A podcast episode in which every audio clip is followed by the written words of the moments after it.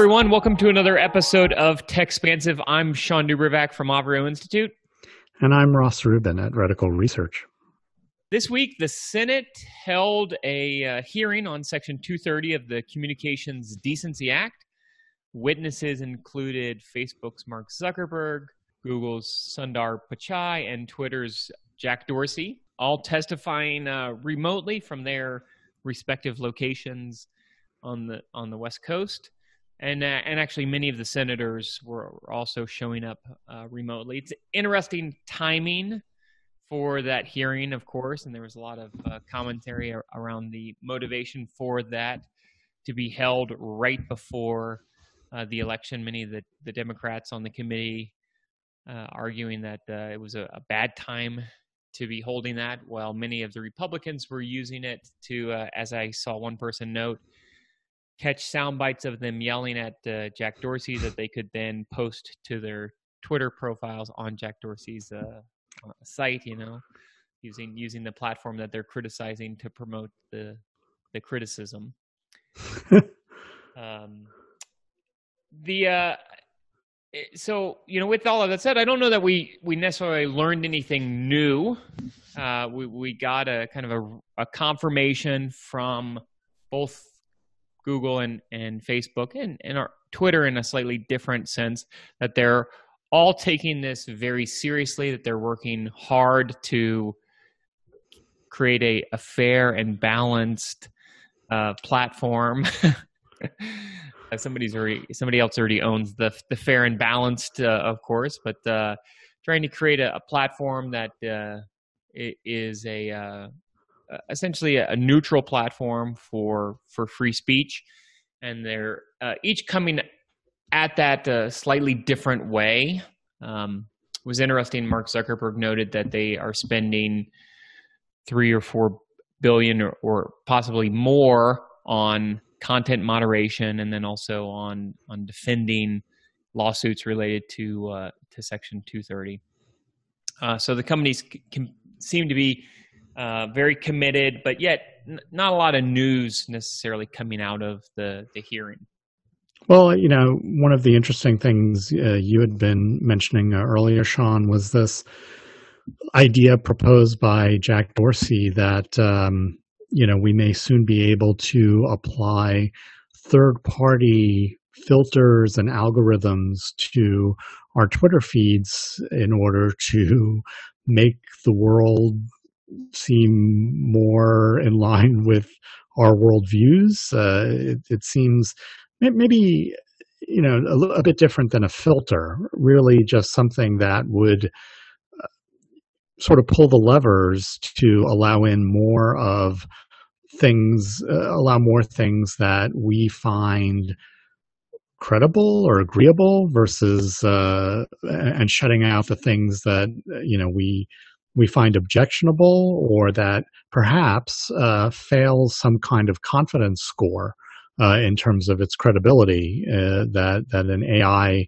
might uh, might score. Uh, and uh, you know, on one hand, I think you know we could all agree if, if this cut down the degree of, of, vitriol on some of these social networks, that w- that would probably be a good thing. But the challenge becomes, you know, what if it uh, also cuts off legitimate debate and legitimate exchange of ideas, which is what ideally these networks uh, should be vying uh, among uh, citizens with uh, differing viewpoints. Yeah, as, as you noted in his opening statements, uh, Jack Dorsey said there should it is a little bit of a black box. We need to kind of overcome this black box. We need to really document and lay out very clearly what our content moderation process looks like. We need to provide a very straightforward appeals process. And then ultimately, we need to implement user choice where they can opt in or out of the content ranking algorithms and maybe even open up third party uh, algorithms that they can can uh, can do. He noted, uh, "quote enabling people to choose algorithms created by third parties to rank and filter their content is an incredibly energizing idea that's that's in reach." So this idea that uh, maybe in the future on these platforms we'll be able to integrate our own ranking algorithms and uh, to, to, your point, filter algorithms that uh, that serve the the interests of our of what we want to see. The problem, of course, is that might create even more pronounced filter bubbles if we buy into a, a very well defined filter or, or, ranking algorithm. We may only ever see the things that we think are are valid and important. I'll tell you one thing uh, I'd, I'd like to see. Uh, there are a number of organizations, uh, Walt Mossberg, you know, longtime personal technology journalists for uh, for the Wall Street Journal is involved in one of them that are promoting news literacy. You know what what can you do to be a smarter consumer of news?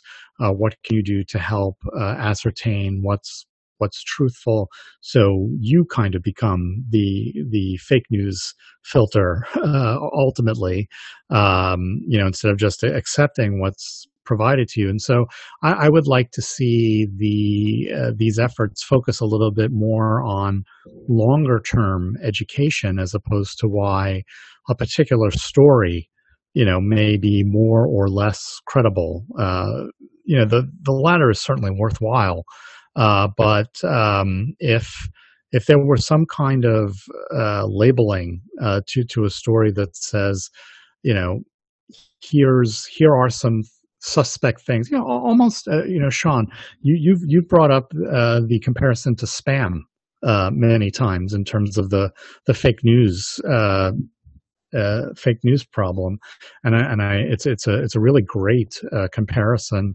and you know very often email programs will will tell you why they think something is spam, right? but we don't really see that today. It's more like you know check out the facts or you know this this agency or this fact checking service says this may be suspect. Um, so it might be you know great to say uh, if, it, if it says you know and and yes machine learning or ai probably need to come a little further along for this but for the labels to include things like you know unnamed sources or uh, you know the the the this person has a history of of you know spreading other kinds of uh, misinformation. Uh, to me, that you know that would would be a a more worthwhile goal because uh, I, I, think it would help solve the the problem of fake news longer term. Um, but it does require labeling and it does require intervention. So yeah, and, and you do wonder if there isn't a way we could use the wisdom of the crowds a little bit, similar to mm-hmm. how Amazon uses kind of favorite sections in their in their Kindle app, where if a lot of people have highlighted it, you can see it highlighted. Uh, we use this for feedback in any type of of you know image recognition, yep. where where you you think of captions, captchas, or some other things where you're kind of identifying, you're allowing the users to identify the information uh, you could maybe do that with uh, on some of these news platforms where users can highlight sections that they think are are suspect, similar to to wiki some of the things the way Wikipedia works. Um, I mean, Wikipedia tends to be more edited, but you could envision a world where if a certain number of people or a certain percentage of, of readers highlight a section of that article, then that article can can maybe be changed by the author, could be at least flagged by the author. We could have, uh, you know, a supplemental paragraph added uh, as a as a call out box or something that uh, that adds additional clarity or detail to that. So there, there's some really interesting things that could happen there. And you know, and it's interesting because I think as news went digital, we still, at least early on, treated it very much like the the physical news that we were used to where once it's written and published you know it's followed up the next day with another article. But really the, the news is much more robust than that. It's it's constantly changing. Uh, there are updates that that become available to us each and every minute. I, I think uh, we kind of saw this in real time with twitter's handling of the of the new york post article recently where they kind of took it down and then and then they allowed it to be shared and, and brought it back, I think. So you've got you know this kind of ever changing amount of information around the news, and yet I would argue that the way we're consuming the news and the way the news is being delivered really isn't yet fully taking advantage of the frequency at which new information becomes uh, av- available. So there could be some interesting kind of new approaches to deal with this flow of information. Yeah, two uh, two thoughts there. One, um, you know, there there have been a number of studies showing how quickly fake news spreads, um, as opposed to attempts to correct it uh, following up. It's like once it's once it's out of the gate, you know, once the train has left the station, it's it's very difficult to bring it back. Uh, the the crowd based thing is interesting, and I have seen examples of companies trying to fight disinformation through crowd feedback. But it's important to think about motivation. Like let's let's take bots out of the out of the picture ju- just for a minute and assume we're dealing only with humans. Uh, the reason why, say, you know, Amazon uh, feedback on products works is because people don't really have a, a motivation or an emotional connection uh, in saying that a, a bad product is good. you know, they don't they don't have a strong unless they're unless they're paid. Uh, unless they're paid, but generally the payment works for right for reinforcement, not for tearing down. Maybe if it's a competitor's product, Yeah. I guess you uh, you might see some of that, or, or eBay feedback. Right. Right. Uh, I remember in the early days of of eBay, you know, being kind of down on it because I, I just thought, you know, how, how are you ever going to police this thing? And and of course, there's been a lot of scams, but you know, overall, it hasn't been so bad. Uh, it's worked, you know, uh, for the most part. Uh, you know, that's that's much more difficult to execute in on a news site, and particularly if it's a self-reinforcing, highly partisan news site where the there would be very little, uh, very relatively low chance that someone who did not already uh, sympathize with that worldview would be visiting uh, that. So, so yes, it would have to happen, I guess, on social media. Um, and you know, I, I, I don't know. Maybe it's maybe it's kind of like the presidential debate commission, where they they have to try to find a way to uh, remain impartial. You know, between these two sides that are that are at each other. Where do they find those folks? I, I really don't know. Uh, but uh, you know that that's the kind of impartiality that you would have to seek in in you know these kinds of um, uh, the, the, the, these kinds of people providing feedback.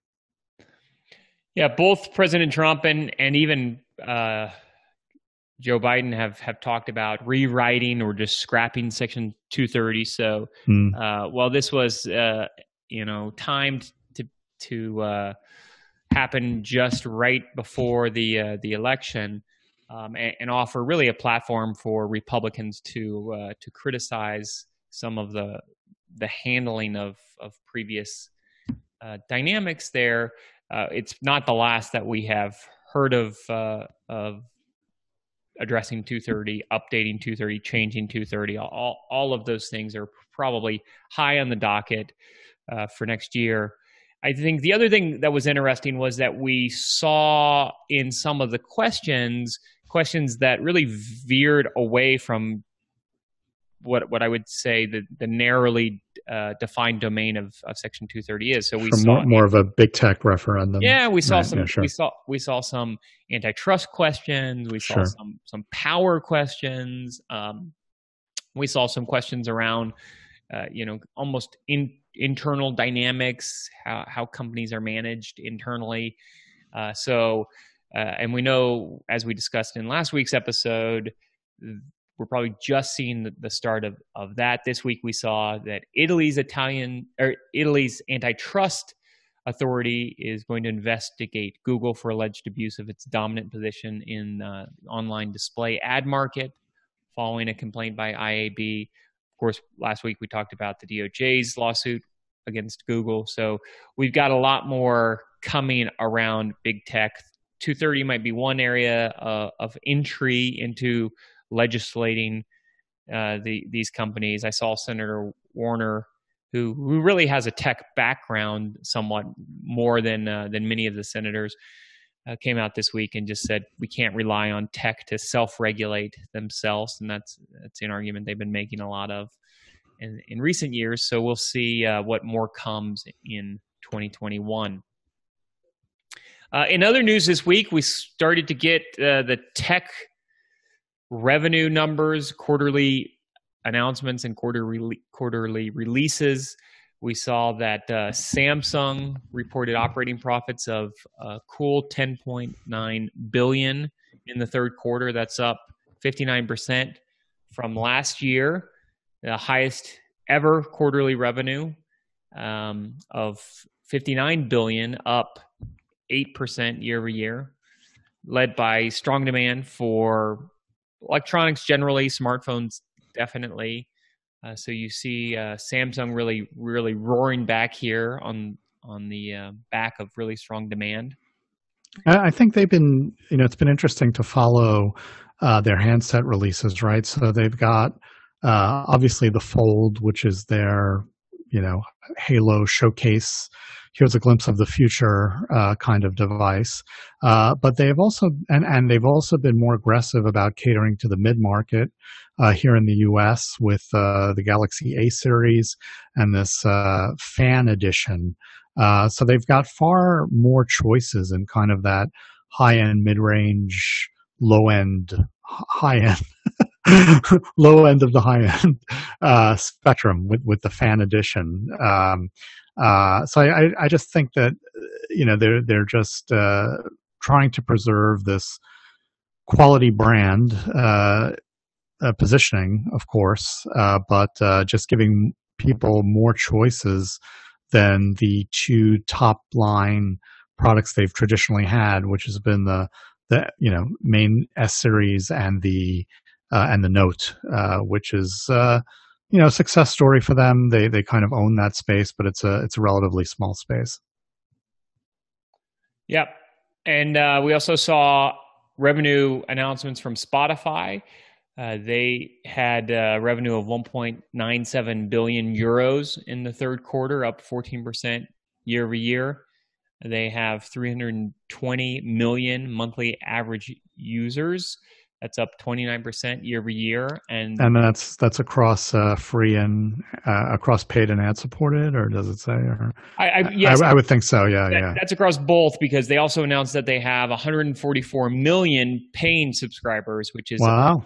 up 27% uh, year over year. So they had a big jump in total users, but also a big jump in uh, in paid users. And uh, as a result, revenue was was up for the year.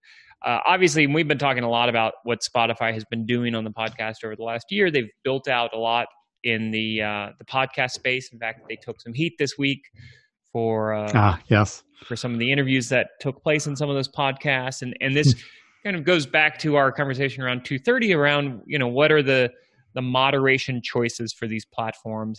Well, what are the rules? Do they always stick to the rules? And and that's been a lot of the um, I think the the sticking points uh, in this conversation is that they tend to have rules that they don't always enforce, and so that creates some uh, some confusion. But Spotify, by and large, looks like they're uh, executing well on a lot of the strategies that they've sought out to uh, to execute on over the last year. It's also interesting that you know both of these companies are associated strongly with mobile and, you know, we've spoken a lot before about how certainly home entertainment technologies have done very well during the pandemic. I'm not sure if it's the case that mobile technologies have been underestimated during the pandemic or if it is that people are, you know, particularly with a phone purchase, can look ahead to a time when they'll be uh, traveling more again, when they'll be more mobile, and it's just time for them to upgrade for whatever reason, or they're attracted to a new device, and so they make you know they make the investment because they know they're going to have to make it eventually. Uh, so. Uh, I was just actually talking about this with uh, with with my wife the other day about you know how here in New York we, we've got all these like Broadway shows that are you know, saying, "Oh, now planning to reopen in September 2021 like how, how do you know that? You know uh, i guess you, you kind of have to make plans. You have to make a default plan even, even though it's hard to predict exactly when it's you know going to be enabled. Well, and I think you, you do see, uh, you know, as I've as I've looked at uh, startup funding, you do see some of these companies getting funding right now that sure. are that are focused on what I would call more, more mobile centric experiences, uh, you know, travel travel experiences or or other things like that. So you do see some of those companies continuing to to get funding and continuing to try to build out a business and a service, even in a an environment where uh, you know it hasn't necessarily been very strong. For example, TechCrunch, well, go ahead. I'm sorry.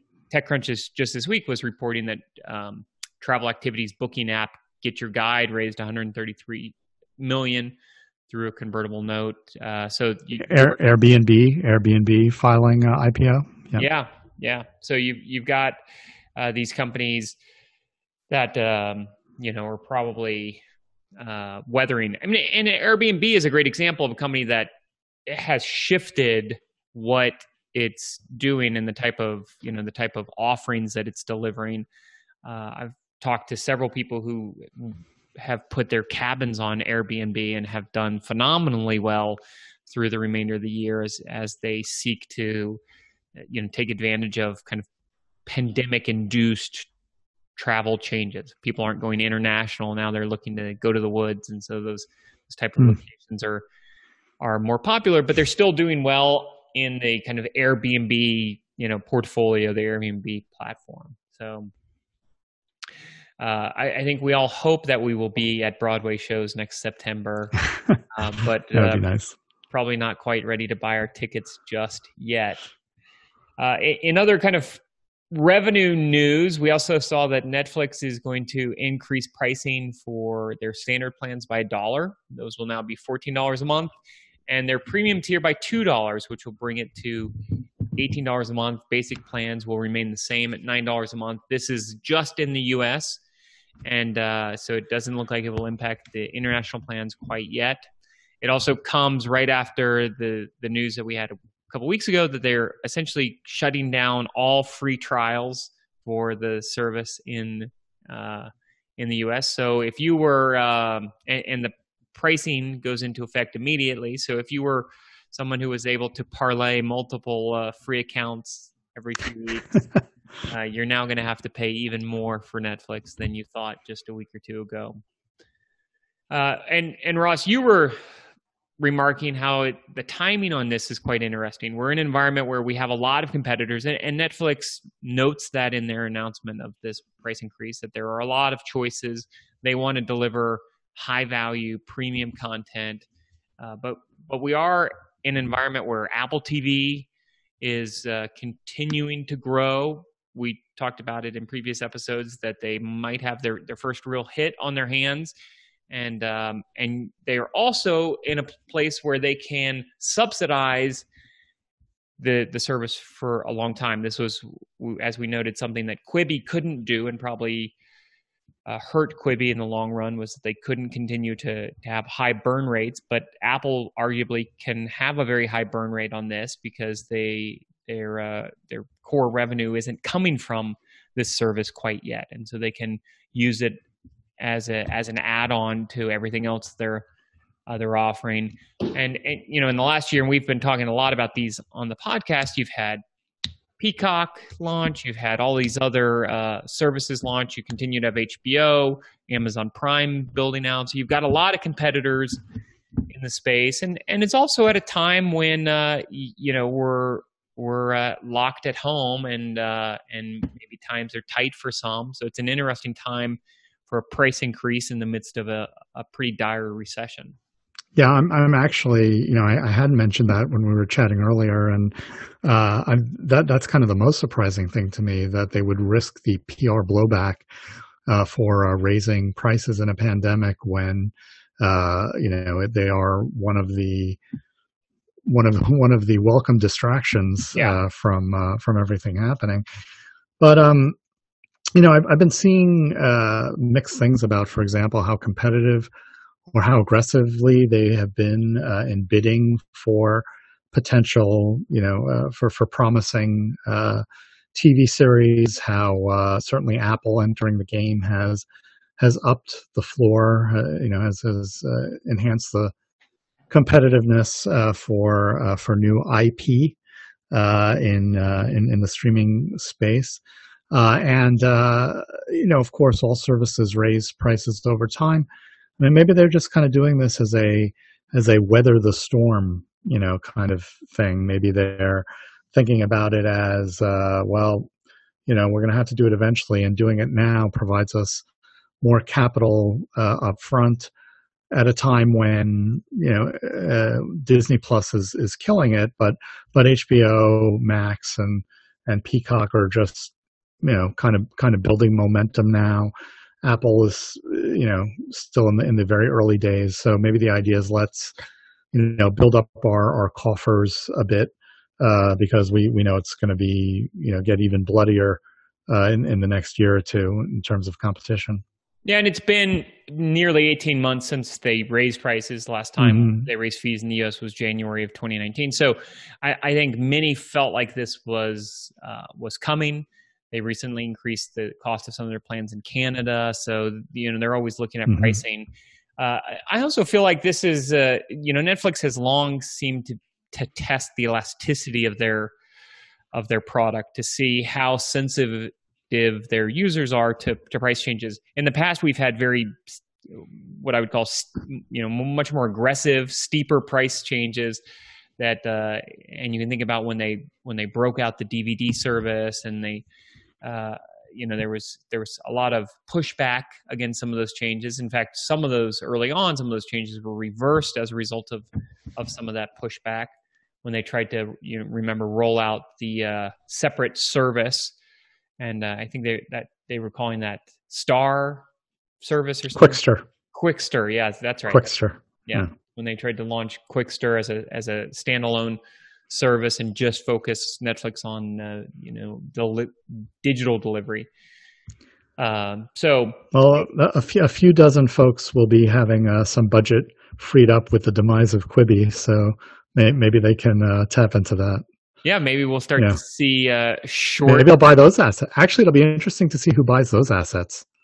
So, yeah, yeah. yeah. I mean, I think it actually is a great fit for an Apple uh, because that's where right, this content mobile. that content exists. And I think that you know beyond the content that they would acquire in in the purchase of the the Quibi assets, there's I think probably some IP on how they deliver content. Um, they and really Quibi had some really compelling, I think, some compelling features. So, for example, you know, I saw some early prototypes that uh, of the content where you would the the character might ring the doorbell in a oh more interactive stuff yeah, yeah. like interactive yeah, stuff yeah. right ring the doorbell or, or call they would call and then your phone would actually ring uh, and, and it's part right. of a scary movie you know they had partnered with steven spielberg for his i think it was after dark series it would only be available after dark wherever you were. So some um, some kind of unique geofencing of content that could parlay well, I think, better to a mobile environment, to a you know an Apple environment than a, a Netflix environment, unless Netflix wants to arguably take uh, Apple on head to head and and try to gain greater inroads into that mobile content viewing. Uh, they're obviously very strong on the mm. TV. They're very strong probably on larger screen devices, probably less so on on uh, sm- you know smartphones. Still, still a lot of strength there, but I would imagine uh, much of the Netflix is being consumed on on larger screens. So maybe this is a way of of trying to build that out. So to your point, it will be interesting to see if and who and for how much those assets are are transferred to. Uh, that's probably a good place to end it for this week's episode of Techspansive. We thank you again for joining us. I am Shawn DuBravac. You can find me on Twitter at Shawn DuBravac. And I'm Ross Rubin. You can find me on Twitter at Ross Rubin. Thanks so much for joining.